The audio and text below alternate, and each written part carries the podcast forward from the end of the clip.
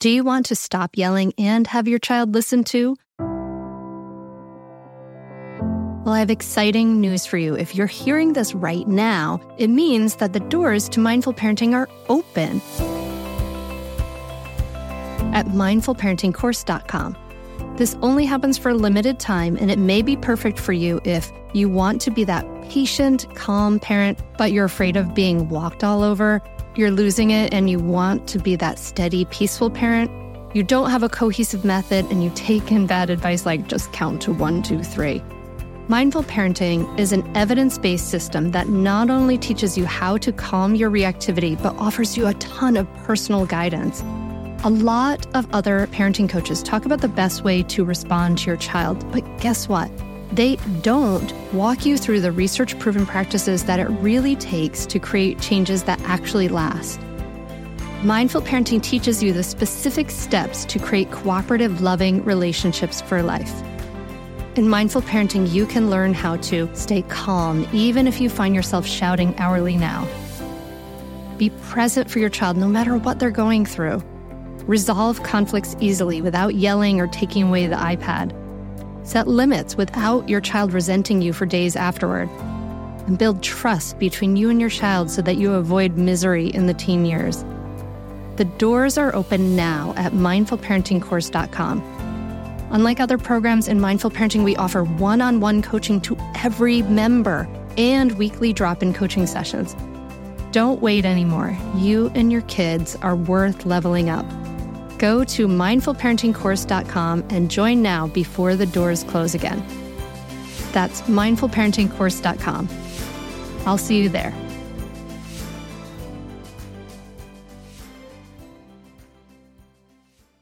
So much of behavior is around the mind, it's how you think.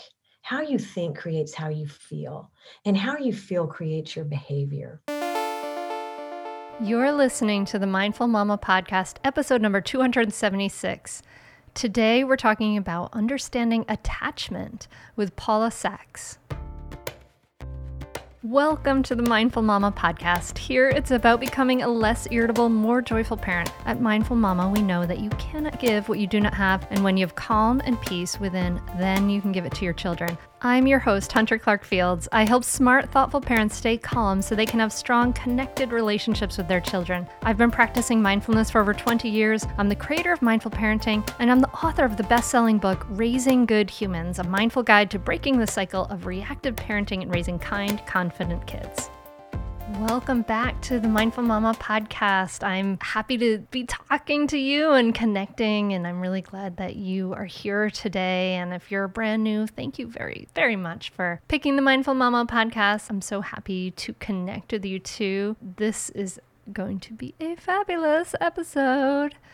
In just a moment, I'm going to be sitting down with Paula Sacks. She's a licensed clinical social worker and attachment specialist, and she's an award winning author, and she's passionate about developing secure attachments in children. So, You've probably heard of attachment theory. You know, we, we talk about what it is if you haven't heard of it, and we talk about how we can help our children develop a secure attachment, which is so, so important. And then we're also going to talk about what if I don't have a secure attachment style myself. So we're going to discuss how secure attachment and how the attachment relationship develops and how the primary caregivers set this foundation for all of our future relationships. It's a really fascinating conversation and really enlightening in that it gives us more understanding and awareness of ourselves and our children. So, you're going to learn about what are the three styles of attachment and then the five primary conditions needed for the secure attachment and then how, why we really want to be intentional about our interactions. So, this is a powerful and really informative episode. I know you're going to like it so much. And now, join me at the table as I talk to Paula Sacks about attachment. Paula, thank you so much for coming on the Mindful Mama podcast. Oh, thank you so much for having me.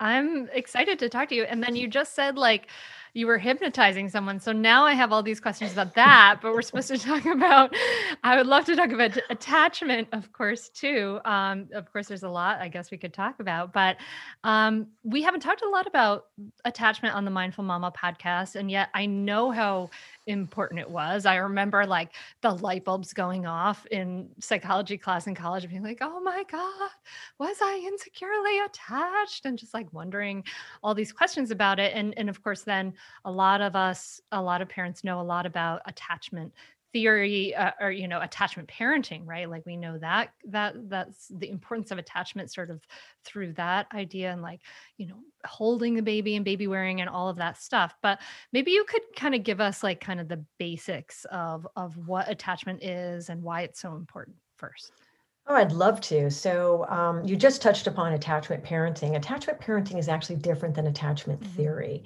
Mm-hmm. Attachment parenting came out of attachment theory, and it's a little bit different approach because the approach for attachment parenting is really staying with the baby and meeting the baby's needs 100% of the time. Mm-hmm. Okay. But attachment theory actually came about. We've been doing research on attachment for probably 70 years, but it really about 40 years ago we started really honing in on the relationship between the mother and the child. And when I was in graduate school, I was one of five undergrads selected to do an attachment research for a year. And my teacher said, We need five people, and it's like two semesters. And I was thinking, easy A, you know, no papers, no reading, nothing. I was like, Okay, I'll try it. Fell in love with attachment because I was the one who would stand behind the one way mirror with the mother while we did these interactions. And the interactions were like the parent and baby were filmed for three minutes in a room. And it was the way they kind of interacted. And then a moment like after three minutes, a stranger would walk in and sit, and we'd notice the baby and how the baby would respond. And this is about 12, 12 um, about 12 months of age. And this is a time that the baby would start getting kind of like a little bit like, you know, who is this person? And, you know, stranger anxiety, etc. And then after three minutes, the mother would leave and leave the baby with the stranger. And we'd film that interaction. How did the baby respond? And then the mother would come in and the stranger would come out, and we would film the, the, the reuniting behavior. Hmm. So then the mother would leave, the baby would be by himself, and we'd notice how the baby kind of reacted to this situation. And then the stranger would come into the baby, another three minute episode. And was the stranger able to calm the baby, etc.? And then the mother would come in, the stranger would leave, and the study would be over. But what we found, which is different than attachment parenting, is attachment parenting is stay with the baby 100% of the time. But attachment theory is really focusing on the relationship of the mother baby. And the reason why I'm saying mother is because most of the time that's what we filmed was the mother, but it can be the primary caregiver, which means the person who's with the baby the most often. Mm-hmm. Right. And so, what attachment theory does is we take a look at the relationship. We also look at the at the disruption. Disruption means when the mother's not there, or a stranger's there, or the baby's alone, and then how they reunite. And out of this study, we were able to come up with the five primary conditions needed for secure attachment. Hmm. So, okay, so now one thing I want to like point out here that's pretty interesting is that like I, you know here in the United States we are like you know it's just like a one family by themselves in a little house right? But in a lot of cultures a baby is like passed from person to person to person you know and there's uh, there's probably a lot of different attachments I imagine. So I mean, uh, the, obviously, this didn't. This isn't taking that into account. It's kind of looking at this one primary attachment with with the mother, right? So I, am just curious. It, it, did did it take that into account in any way? It does, in the sense, like let's say Israel, for instance, they have kibbutzes mm-hmm. where you know a lot of they're they're like a, a, a community that raises a child, mm-hmm. and we find that actually children are highly more secure in a situation like that. We also know that, let's say, in let's say some other countries, I want to say like China, where there's a lot of factory workers, we see a lot of dismissing attachment hmm. because children are put into, let's say, away from the family, away from the mother, put into like hmm. a situation where there's one person take caring of a lot of children Mm-hmm. All right. And the children are not getting their needs met on more of a consistent, reliable way. And that kind of fosters a little bit of insecure attachment. And this isn't about country, it's mm-hmm. about style. Mm. And when I talk about attachment, I'm really, I like to not label people because everybody, I have people coming to my office saying, Paula, I know that I am an anxious, preoccupied, dismissive style. And I'm like, really? you, you think you know that? This is, you know, because we all have this this tendency when we read something or a list of characteristics that we're like, oh, that's me. Mm-hmm. You know, and we all attack. Everybody has an attachment style the same way everybody has a zodiac sign, mm. and a zodiac sign has characteristics but it doesn't match us 100% of the time. So when I talk about attachment, I'm really talking about a set of characteristics that a person has. So you either have like positive characteristics for secure attachment, which is kind of like in adults, you'll see them where they seek closeness. They um, are comfortable with mutual dependency. They have a positive self-image. They're they're they're warm and open with others. They have self-esteem self you know observational skills. Um, relationships tend to be stable. This is this is a cluster of behaviors. Mm-hmm. does that make sense? Yeah. And then when we see in the two types of insecure attachment, which is dismissive, or the cluster of behaviors for an anxious preoccupied, we also see kind of maladaptive behaviors. All right. And so for a dismissive, we see people that are kind of like aloof or hang back or kind of like an island onto their own. They're very comfortable alone. As a matter of fact, they're more comfortable alone than they are with people. All right. So this is what I mean by maladaptive. And we also see they have like a fear of a clo- closeness. They they tend to dismiss their own accomplishments the accomplishments of other people. And then the other type would be the anxious preoccupied side which is a little bit more clingy and needy and um, you know not comfortable with being alone. They would much prefer at their own expense to be with people. And that tends to be a little bit more rumination about the past or um, jealousy, and compulsive caretaking because they that's how they're trying to meet their needs and attachment really plays out in a dyad because it's created in a dyad and for instance when a baby comes into the world they need another person for their survival 100% a baby cannot function on its own coming into the world. So a relationship is already established just by a baby coming into the world and someone taking care of that baby. Mm-hmm. And the whole idea of attachment, it's to kind of like, it's the relationship that's in service of this child because it helps the child with emotional regulation, it meets the child's needs, and it helps to set up the exploration later on.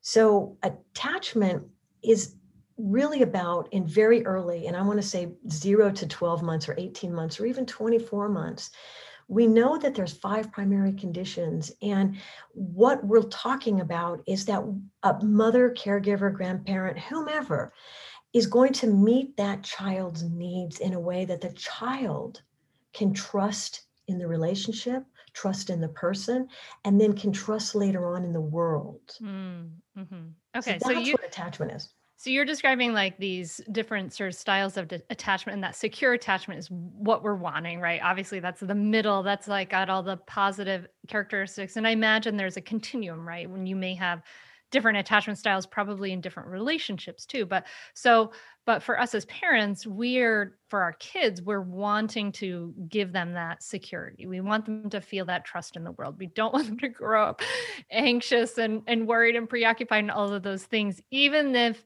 and for the challenges right for a lot of parents is like i may feel anxious and worried and preoccupied and all of those things so so how do i give my child this sort of secure attachment? But i think uh, you know, uh, maybe we'll we'll see as you're going to describe, but like uh, in the infant in the infant stages, it's it's pretty clear, right? Like it's just like meeting those needs and that love and all of those things. But you tell me, like, what are those what are those conditions that we need for a, a secure attachment? I want to tell you about a great podcast that you should check out, especially if you ever deal with any school system, which you probably do. It's called Understood Explains.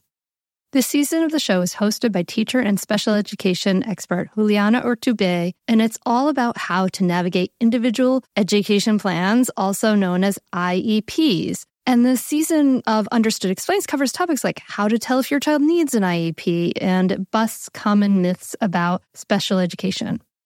So I checked out the episode on the difference between IEPs and 504 plans because my daughter Maggie uses a 504 plan and it was really, really helpful. It went over all the differences, which one's better, how to get them, different myths and what your rights are, all kinds of different things that you should understand if your child may need extra help in education through an IEP or a 504 plan. The tone is super helpful, friendly, and smart. I highly recommend you check it out. To listen to Understood Explains, just search for Understood Explains in your podcast app. That's it. Understood Explains. We are supported by Mysteries About True Histories, affectionately known as Math Mysteries About True Histories. It's a weekly show full of time travel puzzles, hidden equations, history, and lots of laughs. I highly recommend this podcast. It's really wonderful, especially if you have kids like around like six plus, but it can totally be enjoyed by the whole family. So I listened to the episode, The Pirate Queen, and you're just dropped right in the middle of the action. People are fighting, there's sword fight. And then these kids, they've gone on a time travel mission and they have to solve problems in the midst of it. And it really just like exemplifies everything we support here at Mindful Parenting. You know, kids who are adventurous, doing things on the world, they're capable. And then they do things like they have to do math, they have to think critically, they have to code break and pattern solving and all this great stuff. Beyond just the Pirate Queen episode, which I highly recommend, episodes transport listeners to moments in history too, like Pythagoras, ancient Greece, the era of the Aztecs, Sir Isaac Newton's England, and more. So jump in with your family, follow the adventures of Max and Molly on an adventure through time with puzzles and hidden equations and laughs. And it really does make learning really fun and really cool. Perfect for ages six and up New episodes drop every Thursday, each stacked with so much laughter that your kiddos won't even realize how much they're learning. So tune into mysteries about true histories with your kids, and you can follow and listen on Apple Podcasts or wherever you get your pods. That's mysteries about true histories. Well, the and I and I'm going to say this because a, um, attachment really plays out in a in a relationship. All right. So these five primary conditions that I'm going to talk about, it's for new mothers, like know these conditions. And one of the things, and I will say mothers and fathers and grandparents, et cetera, not just mothers. Okay. But I also want to say that they're going to play out in friendships with women, with friendships with men. They're going to play out when you're dating. They're going to play out when you're in a relationship when you're with your husband. They're going to play out in um, a workplace so when I talk about these five primary conditions, look at it from the lens of how you want to be in a relationship. And I'm, I'll focus just on the baby mother right now, but you can apply these to any relationship you're in because the, these are about the needs. And I'm going to present them to you, these five primary conditions, from the child's perspective. This is what the child needs for instance. Okay? okay. So the first one is felt safety. The child must feel felt safety. This establishes trust. And the behavior of the primary caregiver is protection. All right? mm-hmm. Now, when I say protection, I don't mean just locking them in a car seat. I don't I, I don't mean that the parent knows that they're protected. Like that's the, the side of the crib is up. We know mm-hmm. they're safe, but we mm-hmm. cognitively know that child doesn't really understand that because um, when a child comes in the world they start experiencing all of these these needs not cognitively but through their sense their their their sense of sensory motor development mm-hmm. right? So a child has to feel safe. And for instance if a if a loud noise or a child is startled it causes them to be frightened inside and so our, our goal is to really understand that and soothe that child back to their to their regulation, mm. to, you know, to their emotional regulation. Because mm. when we're able to do that, that child starts to internalize that, yes, I'm scared, but someone has come in to help me, which gets which, which, which gets kind of internalized in the sense that the world will be safe for me because I've experienced this and I've been, and it's not the end of the world, and I'm not alone. I'm not dealing with it by myself. And this is why it's so important. And once again, I want to just back up just for one second and say it doesn't mean you have to meet your child's every single need. And if you don't, like 98%, your child is it, you failed. No, no, no, no. it can feel like a huge tall order to like meet meet. I mean, yeah, like an infant's needs are so immediate and demanding, but yeah, to meet every single need all the time is and sometimes then people carry that desire to do that like when our children are a lot older. Well and it also becomes too much pressure on yourself and nobody is perfect and if you strive for perfection you're going to fail. You're going to miss the in, in the big picture. The big picture here is more often than not just more often than not okay? So mm-hmm. even if i say 60 40 or 70 30 you already feel just already so much more relaxed totally. Yeah. More often exactly. Yeah. And, I, and I really want to say this it's more often than not. Okay. Because there's no way anybody can meet anybody's needs 100%. And also, you actually do a disservice when you meet someone's needs 100%. Because just like I talked about that infant study I was in, mm-hmm. what we were filming is how they repair those little disruptions when a child is alone or a child's with a stranger or when they're upset or when they're nervous or when they're scared. You need those moments so you can have a corrective experience because that's what sets the stage on resilience and that's what sets the stage on, you know, self-regulation. Mm-hmm. All right? So you don't want to be perfect. You've got to have those inevitable challenges that even as an infant you've got to have some and those inevitable challenges of like it's there's a little bit of time until mommy or daddy gets to me or whatever it is um to uh, we don't want to like manufacture them but like they you know that's life. I love that. Thank you for uh, un- underlining the importance of like it's it's just more than not. Yeah. and we don't have to be perfect. Thank you. No and i you know i'll tell you something it's too much pressure and especially as you know and i'll just say from a, a, a mother pers- um, perspective because i was a mother. Mm-hmm. and not only are we mothers but we're wives, we're, we're either single parents or we have jobs or we have other relationships that we're also balancing. So, you know, this all inclusive where you have to meet, you know, a child's needs at the expense of everything else, it, it, it sets you up for failure. And failure doesn't make you feel good about yourself. So, what I want to present, and especially with attachment, let's focus on the positive. Let me just give you the five primary conditions. So, the second one is feeling seen and known. Mm. Now, feeling seen and known is going to be in the sense that the parent behavior is attunement to really understand the inner state the the interstate of your child what what their what their internal world is feeling all right and this is important because a child has one cry they have a one cry and the parent has to kind of decipher is this a hungry cry? Is my child in pain? Is my child sleepy? Mm-hmm. This is what I mean by attunement. Mm-hmm. And also, like when you know, like, that's my child is off. There's something wrong here. It's this intuition that that's just not her. She's acting a little bit odd. That's what I mean by being seen and known. And what that does for a child is it really helps them with their self development because they know that they have something and there's someone in the world that's really trying to help them figure it out because they don't have the wherewithal to figure it out. So they really need that other to come in and kind of help them. Mm. And this is this is really where that that mindfulness piece comes in that like presence like being able to be in a place of curiosity and you know mm, kindness and curiosity who are you today? Like let me be curious rather than kind of making the mental shortcuts like let me really see and hear you. I love that. Yeah so that's the second one and then the third one is felt comfort. Now, the child needs to internalize these feelings. It's not just pick up your child when you're crying and looking at your phone. You're doing an instrumental love, which is picking up your child. Mm. But if you're not present and mindful with that child to really soothe them and reassure them, so the child gets this internal message that when they're upset, they're going to be comforted. It's not the end of the world.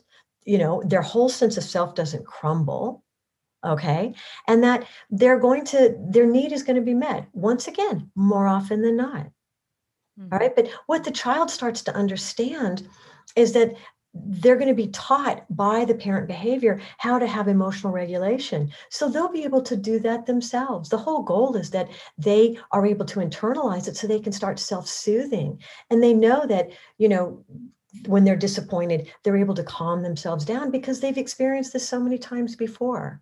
We don't want to have a child who's never experienced disappointment to be 17 and a half and they get rejected from Harvard. Yeah. That should not be their first disappointment in the world. And disappointments when you're 12 months old or you know, at two years old or three years old, those are small disappointments. We want a lot of small disappointments that we know how to comfort and soothe. So we know that as we get older, hey, been here before. I can do this. And so I think it's like it, it's.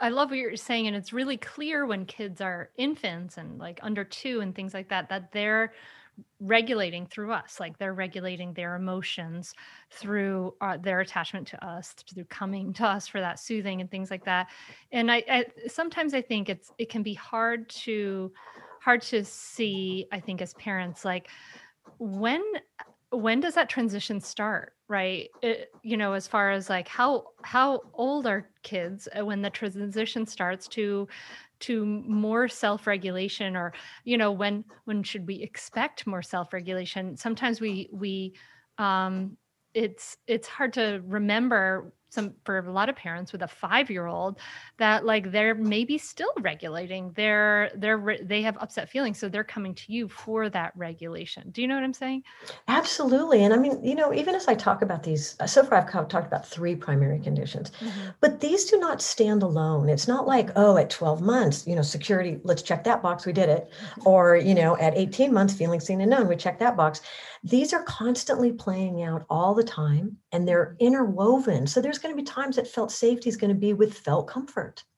Mm. And there's going to be times that feeling seen and known is going to be played out with the fourth primary condition, which is feeling valued.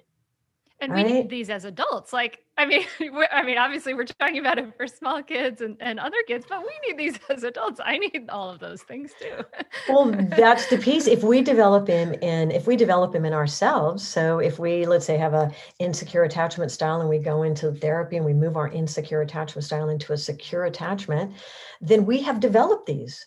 Mm-hmm. And so when I say that, even though we're talking about it as children, when you play this out in this relationship it's it will play out in all relationships mm-hmm. because everything we're talking about and i just love the fact that you said that because you're applying it to what you need in a in a relationship. Well we all need these primary conditions in a relationship. So i'm basically giving you the tools to create them if you're a mother but I give these same tools to my couples in marriage counseling, and I give these same tools in dating when I talk about dating styles, because these are this is the basis of secure attachment, and you want a secure a secure attachment style marriage. Because once again mm-hmm. it's it's it's easier. It's it's conf it, you have conflict but you're able to resolve those conflicts. Do you know what i mean? Yeah. and it play it so let me get to the fourth one which yeah, is feeling yeah, valued and then we can you know take it on. But feeling valued is my favorite and i've recently written two books for one is for new parents which is called the importance of Love Rays and it's based on this number four feeling valued. And the reason why i wrote it is because the only way to create self-esteem in a child is that the child has a sense of accomplishment and that the, the, the parent or caregiver rejoices in that sense of accomplishment. Mm-hmm. And when you rejoice in that sense of accomplishment, it's called amplifying the affect. And what happens is the child feels really good about themselves. And that's how you create self esteem in a child.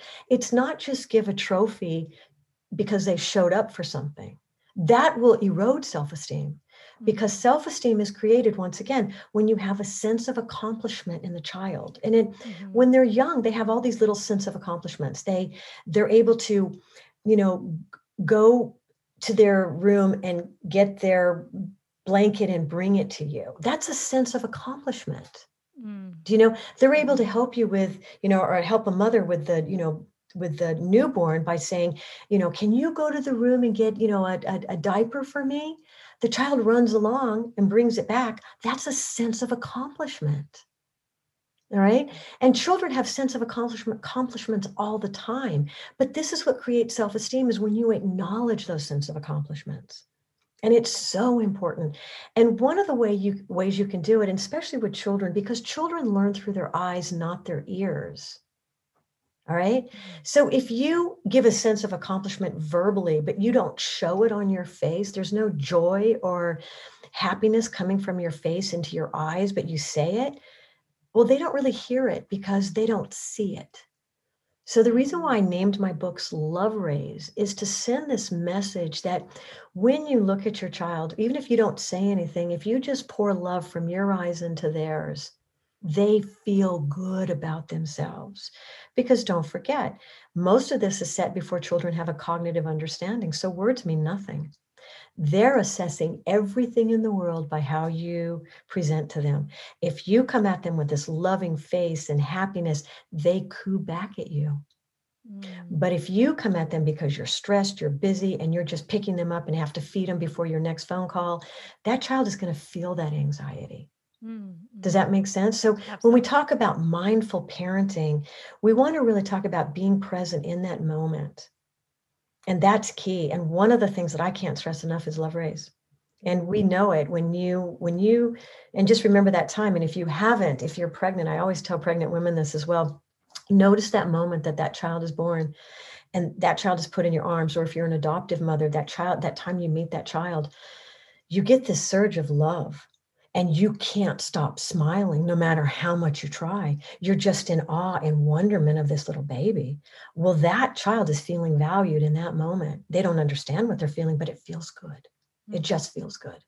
Mm-hmm. Lynn, this time of year, parenting can be such a flusterclux. You've come to the right place. I'm Lynn Lyons, and I've been treating anxious families for over 30 years. I'm Lynn's sister in law and co host Robin Hudson. Join us for Flusterclux, a podcast for parents who worry. Wait, that's everybody. Yeah, these last few years have felt like one long anxiety attack for so many. Why do you think parents are always surprised that a podcast about anxiety relates to them, even if no one in their house has an anxiety disorder? Well, worry is human. Everyone does it, and anxiety shows up when we face uncertainty. All the parenting tips you've taught me have been essential. I love to break it down into skills we need to manage worry in our families. We've covered so many topics depression, burnout, meltdowns, perfectionism. Don't forget scary mothers in law. Right, but of course, that's not my mother in law. Because that's my mother. And a listener. As a psychotherapist, I like to teach parents and kids how to respond to everyday moments in healthy ways. Managing anxiety really can be taught. It really can. And I'll even tell you what to say. We talk about serious stuff,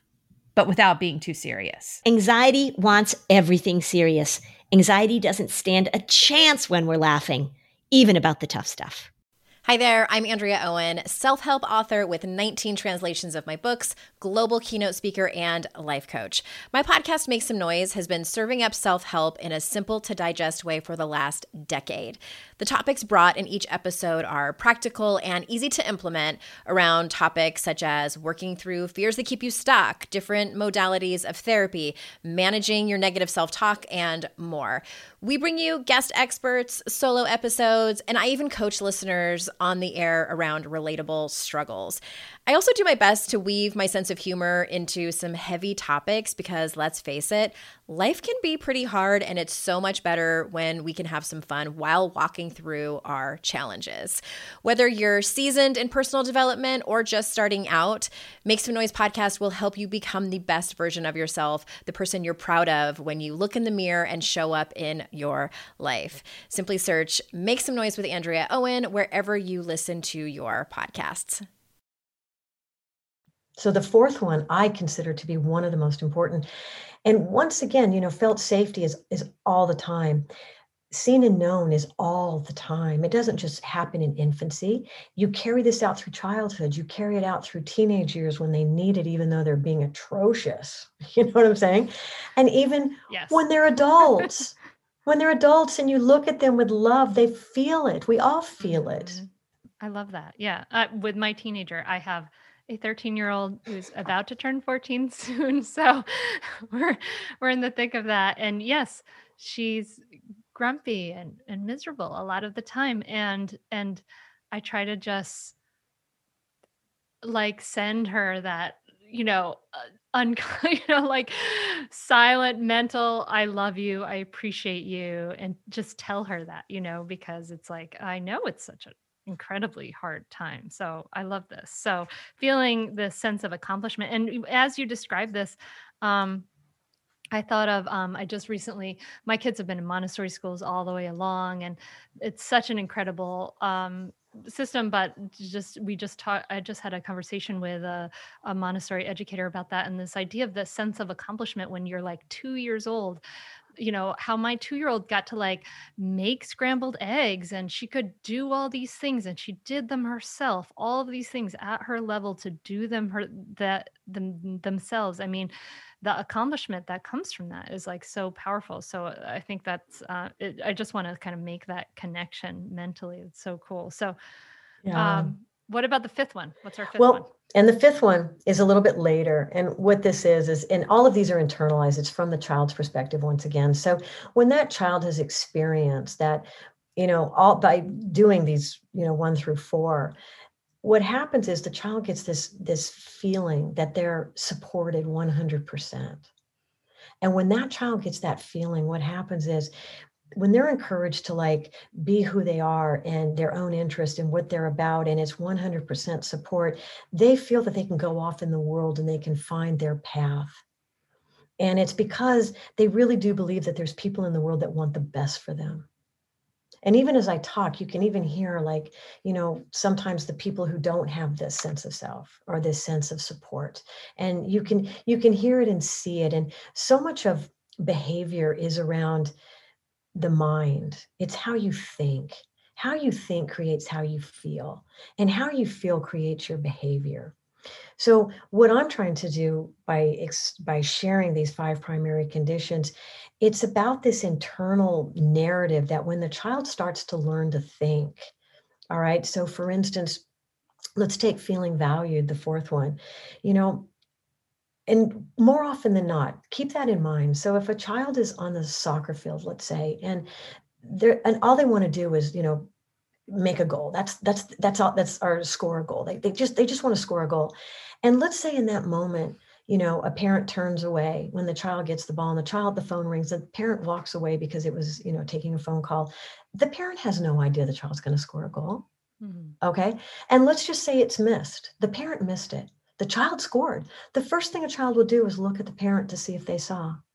Because it's that matching, you know, come together and let me rejoice in this moment with somebody. Mm.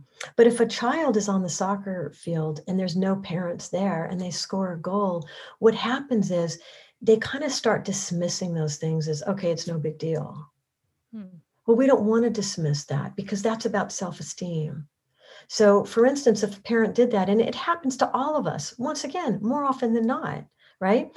If that happens once, a couple times, it's not a big deal because the child still has the reservoir of all those times that the parent was there. Mm-hmm. But let's say it happens, it happens more often than not that the parent's not there. Mm-hmm. What happens is the child will stop turning to the parent. Mm. And they'll start dismissing accomplishments, which is why later on in life, when you see people that, you know, score through life very well, go to the best schools, get great jobs, and then they walk in at 50 and say, I'm empty inside. Hmm. Well, it's because those they've blown off all these beautiful moments that should have been senses of accomplishment and they were accomplishments but they weren't rejoiced and they weren't shared and they weren't made to feel make you feel really good about yourself okay mm-hmm. they're happy they did it but you don't have this internal joy and one of the things that I really like to stress with um, the five primary conditions is, and I've been a mom, been here, it's the joy of parenting. I'm talking about the joy of parenting right now, not getting caught up in the chores of parenting and you know all the the chores that go along with it, but really just take a look in these rejoicing moments. Because parenting should be enjoyable because what's going to be internalized is the children are going to feel that my parents really did enjoy having me around. My childhood was fun. We laughed a lot. Yeah, everybody has issues, everybody has stuff, but the overarching theme is going to be joy. Yeah. Yeah, we want that. I mean, because sorry, as you're talking about this, I think about this idea of uh, sometimes as parents people come with a sense of like I want to do it right and and a feeling of not good enough in themselves. And so then take that feeling then to parenting and say, okay, I'm going to be at every single thing. I'm going to see every single goal. I'm going to rejoice in every single thing for my child. But that can sometimes that can come from a sense of unworthiness in ourselves. Do, do you see what I mean? Like what what what happens in a, a situation like that as far as attachment goes? Well, it's interesting because um, obviously secure attachment is what we want. You know, I mean, it's just it's just a healthier way of being. And you know, there are attachment styles. We do learn our attachment from our primary caregiver. So let's say, for instance, you've got someone with secure attachment as a father, and you've got someone with an anxious preoccupied style as a mother. You know, these styles are going to come out. Mm-hmm. And I'll give you an example just to illustrate the three different types and I'll use it from a parent perspective. All right. So let's say we have a child who gets in the elevator, they're three years old, and they say, Mommy, Mommy, I want to press the button. Right. We all have been there. Right. Well, a securely attached mother will know that that's a sense of accomplishment. And it's a really good feeling state. So they're like, Of course, go ahead and press the button. Oh, I'm so happy. This is great. You did such a great job. Okay. Because it's it's it's a it's a shining moment. They recognize in their child that, you know, they feel really good about themselves right? Mm-hmm. Now, let's say a, a person who has a dismissive attachment style, all right, gets in the elevator with the three year old. And the child says, Mommy, Mommy, I want to press the button. And the dismissive style will kind of, and the, the, whole reason why it's called dismissive, they dismiss things. Mm-hmm. So that will be like, do whatever you want. I don't care. Or, you know, I'm looking at my phone. Sure, press the button. Mm. okay and the child presses one oh well you know okay next time you know you'll do better or whatever but you don't get this sense of like accomplishment It's been dismissed so what happens is a child will start to dismiss their own senses of accomplishment and they'll stop bringing them around yeah they're just right? of brushing it off yeah. Well they don't care put, so the parents not caring about it so you learn not to care about it. Well you deactivate your whole attachment system and you start not you're not not bringing those things to a parent because you start internalizing that's that more often not piece you start internalizing that they don't really care and that becomes the mind narrative so these behaviors will turn into a perspective and if a child has a perspective that oh yeah my dad missed it oh shoot you know he missed that goal you know he's seen all my other ones i wish he would have seen that one mm. or you know my dad really cares more about business than me so you can see how these behaviors start when a child starts to develop their cognitive ability, they start matching their cognitive ability with their sense of experience. Mm-hmm. Makes sense? And then the third style is, let's say, an anxious, preoccupied style of attachment, gets into an elevator with a three year old. And an attachment, anxious, preoccupied, they tend to be a little bit more focused on other things Okay, not so much. It's like so an anxious preoccupied style would be like, no, don't press the button. Don't, you know, let these nice people, we don't want to inconvenience all the other people in the elevator. Let them press the button. So they they, t- they this style will tend to be a little bit more focused on other people and not necessarily on the sense of accomplishment. Mm. So these styles will play out.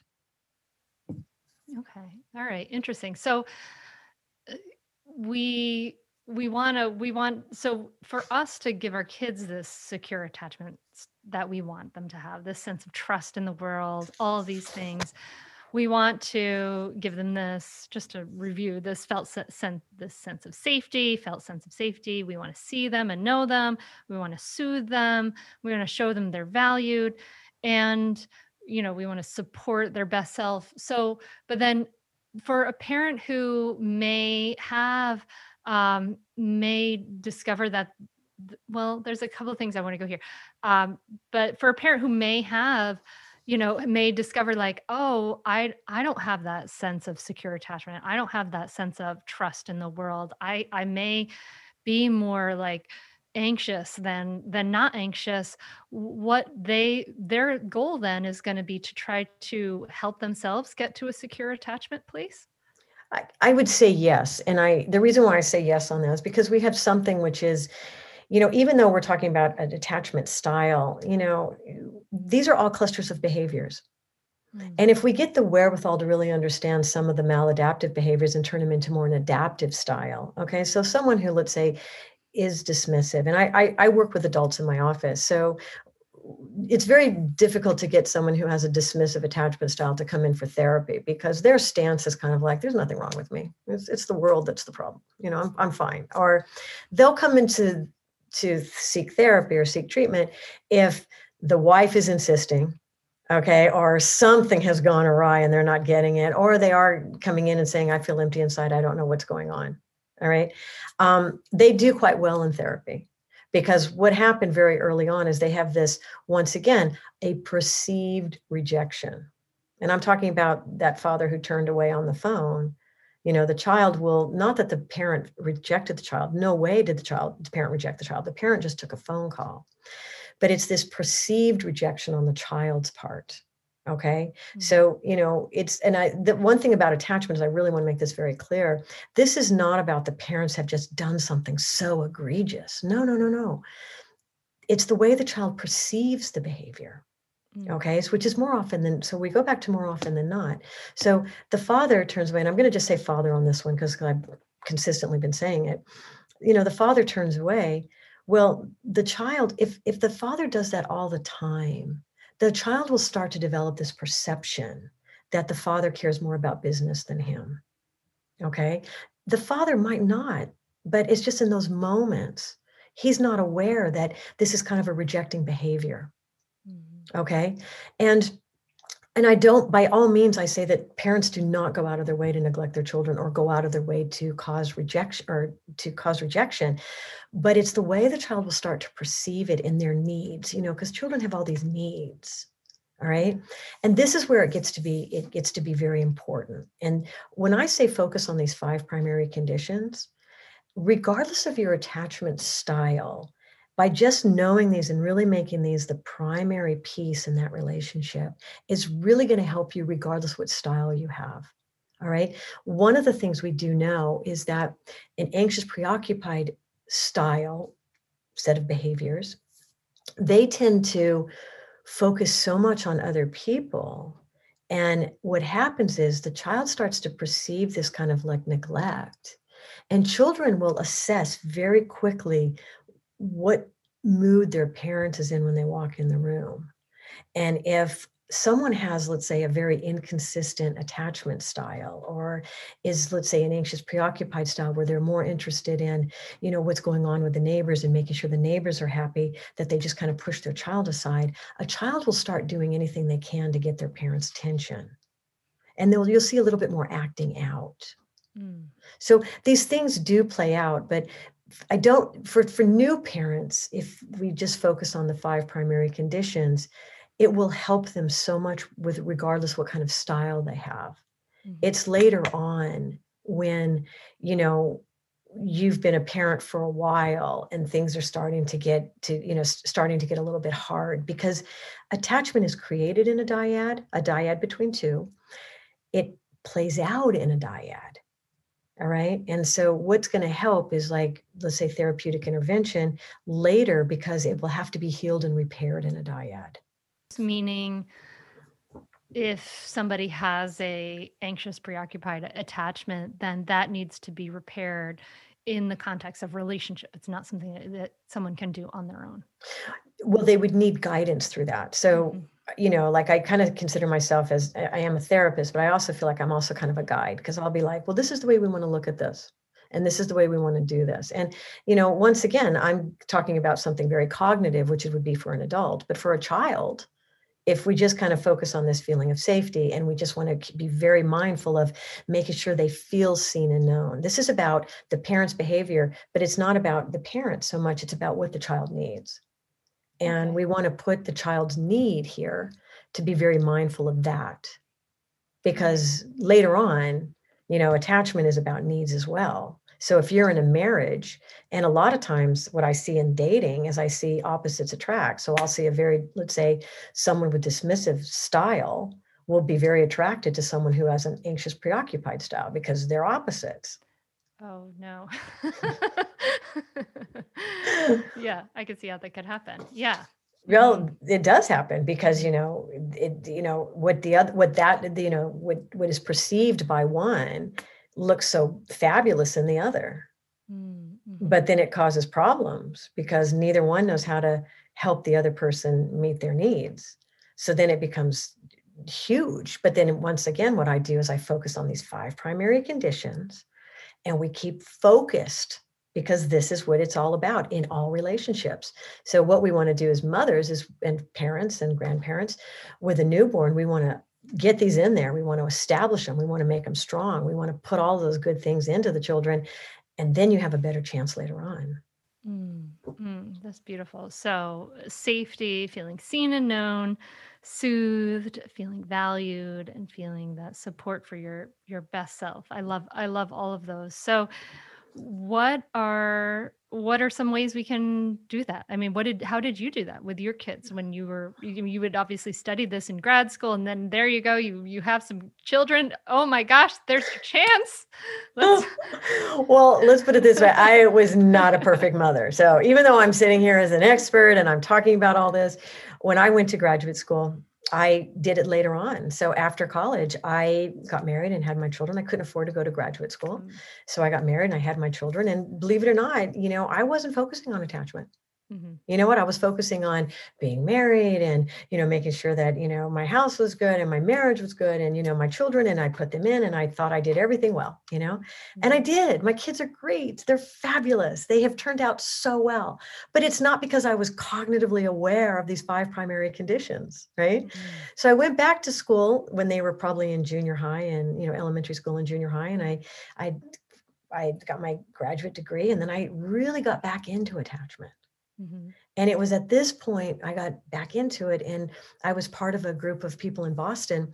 And we decided we used to meet regularly and discuss our cases with attachment. And we wrote the book, Attachment Disturbances in Adults Treatment for Comprehensive Repair. And this became its 793 pages or 95 pages of dense everything about attachment. And out of that, I took those and I took just the five primary conditions because that book is really a textbook.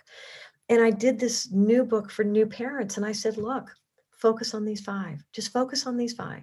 Make it easy because as a new mom, you know, a lot of people get scared away from attachment because when you're pregnant, you're like, I'm just going to love my baby and everything's going to be fine. I'm not going to have any problems. And I agree with you. But let me tell you, love is a verb. Mm. And let me give you the actions needed in that love to do it. It doesn't mean you're not going to have problems. It truly doesn't. It just means you have skills and where to keep your focus on, not so much on the child's behavior, but focusing on the relationship between the two of you is so much more important because it takes away from they're doing something bad, I'm a failure. No, no. You're just focusing on the relationship and what the relationship needs are these five primary things. And we keep it out of the individualness of it because attachment is relationship. Mhm. Does that make sense? I love this because it's like about coming back to what's really important. You know, we as humans, we have our our negativity bias. We tend to focus on all the things that the chores that my child didn't do, or um, the the way they're beating up on the brother, and blah blah blah. All these things. It's just part of our wiring is to focus on those. And what your your invitation here is to say these are what's imp- this is what's really really important like let's take a step back let's get that perspective to say to see what is what is really important more often more often than not you Mhm. know to send those love rays out of your eyes and to to to have that sense of safety so i guess if we go back to the idea of um which is not the same as attachment theory attachment parenting those those ideas eh, they're they're based i guess on attachment theory but you can you know have the sense of safety and feeling seen and heard and known without for instance like sleeping with your child for a long time or having them in a separate room and and those kinds of, of things i assume Oh, absolutely. And I think attachment parenting, it was set up with the bees. It was like birth bonding, breastfeeding, baby wearing, you know, and I mean, I think those things are great. But mm-hmm. at some point, the child's got to sleep in its own bed, you know, so whether it's five or six or six months old, Do you know what I mean? It- Yeah, I- I mean, I guess my problem with it, like, I, it was very influential and, and helpful for me. I, I did all that baby wearing, and actually, I slept with my child for for some time. But my problem is is the feeling, the guilt trip on a parent who's like, I have needs, you know, I I have need, I have a need for sleep. Like people can respond. I mean, uh, we don't know how we're going to respond to lack of sleep until we're in it, and it can be incredibly difficult. And then you, you know, a parent may feel guilty for wanting to sleep on their own you know it's just I, you know what, I, I agree with you. And I, I think what's what's so hard, especially for moms, is we want to be perfect. We want to just, we want to do everything right. And the idea that we're going to mess up our child, there's no, you don't mess up your child. All right. But if we don't take care of ourselves as women, we are going to be of no use to our baby. And that's really what it comes down to. And it's the same thing when you get on an airplane and the pilot says, if, you know, in case the oxygen mask comes down, they don't say, moms, put it on your children first and then put yours on. Because you're going to be of no use if you're worn down and you're going to be of no use. And one of the things that you just said, like about being guilty, you know, what causes guilt is is this idea of should. Mhm. So if you find your mind going into should, you need to redirect that because once your mind clicks into should, I should sleep with my baby. What happens is the minute you say should, what gets activated is guilt or resentment. There's nowhere else to go. Your resentment will come out if you do. Your guilt will come out if you don't. And you're locked into this guilt and resentment power struggle. So, what we want to do is we want to turn it around and say, I want to sleep with my baby. My baby's only going to be six months old for one month. That's it. After that, she's not six months old anymore. So, if we put it into more of a positive perspective and we say, this is my baby. This is, I get such a small window for a one month old, or I get such a small window for a two month old. Why don't I just enjoy that instead of getting caught up in what I should be doing? Because if you get caught up in should, you're caught between guilt and resentment and you're going to be miserable because you, there's no way out.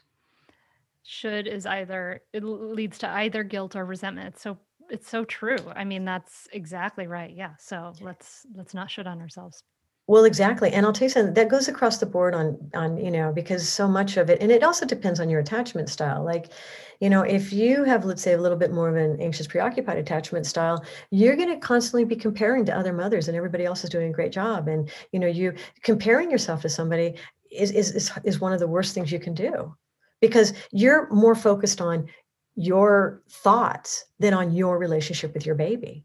Mm. And the baby is sitting there not even involved in your thoughts about what you're doing. Mhm. So, my recommendation is that we focus on the relationship between the mother and the baby. And we have to be kind to ourselves. We're in it for the long haul. And when I say 18 years, you're what, at four, year 14 right now? yeah That seems like a long time. But if you break it down and say, gosh, she's only one month for one month, or she's only a mm-hmm. year at one year, she's only, you know, two for one year, or she's only three for one year. When you break it down into those kind of stages, you enjoy it so much more because it's not this like life sentence ahead of you that you have to be perfect for the next 18 years. It doesn't work that way. It's staying in the moment. be present exactly yeah it's just yeah be present and and the stories right? Like you're talking about like that storytelling mind and getting some freedom from that storytelling mind to really be present and be able to appreciate what's here and now. It's so so beautiful. Paula this has been amazing. I could probably talk to you about these things for a really long time. Is there anything that we miss that you think is important for for parents to hear about attachment and and for parents of whatever age kids I, I think what you want to really do is you just want to really look at your children once again with love. Your when your children are older, they'll say to you, "Mom, why are you looking at me like that?" Well, Yeah. because they will. Because they notice it. They notice when you're looking at them with love, and they're like, like my daughter will say, "Mom, why do you have that look on your face?" you know what I mean? I want to just say, stay present, enjoy the moment. You know, it's such an honor to be a mother. It's such an honor to bring somebody in the world, and it's such a it's such a joyful time. And I think that if we get caught up in too many other things that, you know, let's say take away from that joy, we miss the whole process. and once again you know it's like now i walk through my house my children are grown and i walk through the house and i go by their bedrooms and i think wow did i really raise my children did they once really live in this room because you know when you look ahead 18 years it seems like a long time but when you look back it just goes by in a second so kind of bring it to the moment right now because it really is a moment Yes. so, so beautiful. Um, I love this, Paula. Where can people find out more about you? And since now we are on a video podcast, audio listeners, go check out the YouTube channel. I'll show a, an image of your book. Meep, meep, meep. Back here. Okay. Uh, Love Rays, Where can people find out more about you and, and what you're doing in the world?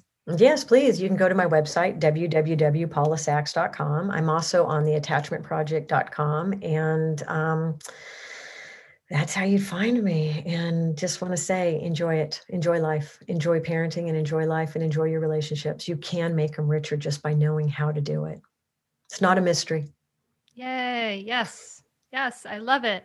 Thank you. Thank you so much. I really appreciate your time and the work that you've done and the wisdom you've brought and how you've broken it down to this really accessible, digestible level. It really, um, it really matters and it makes a big difference in the world. And I know it's going to be amazing ripple effects. So, um, so thank you so much, Paula. Well, thank you very much for having me.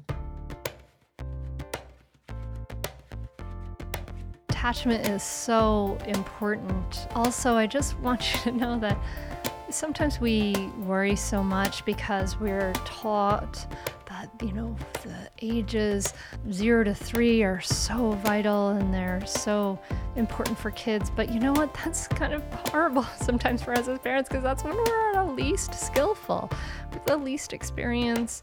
We probably have not invested in any training or help. So if you sometimes worry that, oh my gosh, I totally messed up my child between the ages of one and three. Don't. Everything is always changing. Impermanence and constant change are just facts of life. Nothing stays the same. Everything is constantly changing. And what we practice grows stronger. We can heal relationships at any age, and it is never too late to heal relationships. It's never, never too late to heal relationships. I taught mindful parenting to a group in person in my community, a low income group, and a grandma was there taking the course with me because she was taking care of her six year old grandson. And she came to me at the end and she was so pleased. She was calmer, less reactive. She was getting more cooperation from her grandson. Things were going a lot better, but that wasn't what she was so happy about. What she was so happy about was that she had healed her relationship with her adult daughter. So it's never too late, and these are the most important things in our life. So if you are interested in learning more about mindful parenting, want to get on the wait list for the next time we open, you can go to mindfulparentingcourse.com. If you are a therapist or a teacher or social worker and you're interested in bringing the mindful parenting course into your local community. I still have a couple spots left, like I said in the intro, and you can learn more about the mindful parenting teacher training and certification course at mindfulparentingcourse.com slash teach. I have just a couple spots left for the fall, and you would enroll now to go through the course yourself. So to learn more about that, check those out. And I hope you've enjoyed this episode. I hope you got a lot out of it. I want to hear what your takeaways are. I always appreciate that feedback. It's really why I do this work is to connect with you and to help you, to help all of us grow calmer and grounded and stronger so that we can make things better for the next generation. So if what we did today on this podcast with Paula affected you, please let me know. It really makes a huge difference to me, truly. So, thank you. Thank you so much for listening. I wish you a beautiful week. Uh, and next week, we will be back talking about how to tame toddler tantrums. So be sure to be here next week and I will connect with you again there. When I say namaste, I mean that the light in me sees the light in you and acknowledges it. And you are energy, and I am energy, and what you do in your life affects me, and I affect you. We all are interconnected with each other. So thank you sincerely for taking the time to learn something new and to create more understanding and awareness in your life because it affects all of us. So, thank you so much for listening, my friend. Namaste. Say definitely do it. It's really helpful. It will change your relationship with your kids for the better, it will help you communicate better and just I'd say communicate better as a person, as a wife, as a spouse. It's been really a positive influence in our lives. So definitely do it. I'd say definitely do it. It's so worth it. The money really is inconsequential when you get so much benefit from being a better parent to your children and feeling like you're connecting more with them and not feeling like you're yelling all the time or you're like, why isn't things working? I would say definitely do it. It's so, so worth it. It'll change you. No matter what age someone's child is, it's a great opportunity for personal growth and it's a great investment in someone's family. I'm very thankful I had this. You can continue in your old habits that aren't working, or you can learn some new tools and gain some perspective to shift everything in your parenting.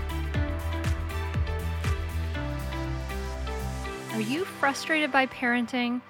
Do you listen to the experts and try all the tips and strategies, but you're just not seeing the results that you want?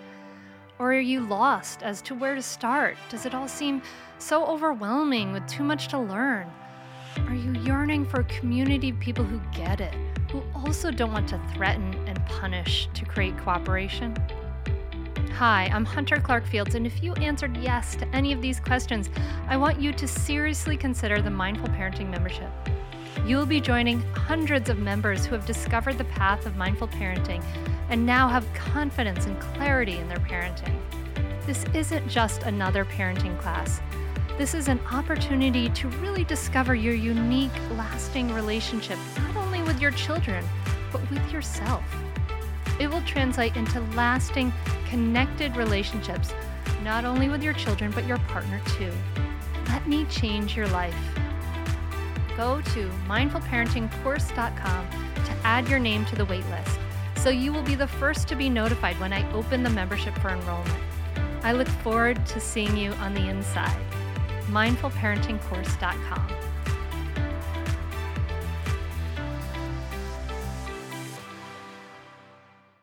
When it comes to raising kids, there's so much to consider. Things like what do we feed them? When do we feed them? How do they sleep? What does it look like to raise kind kids? How does their nervous system work? How do I keep myself calm? What are my triggers? There's so much that comes into play, and we are distilling all of that information for you at Voices of Your Village podcast, where we bring experts in the field of early childhood and education and psychology and across the board so that you don't have to comb the internet for information you get to show up and hang out and have shame free, judgment free conversations and insights into what it looks like to raise kind, empathetic, emotionally intelligent humans. I'm Alyssa Blask Campbell. I have a master's degree in early childhood education. I'm a mom of two, and I am walking this journey right alongside you doing this work. Come hang out with me at Voices of Your Village, and we can dive into real conversations with actionable tips.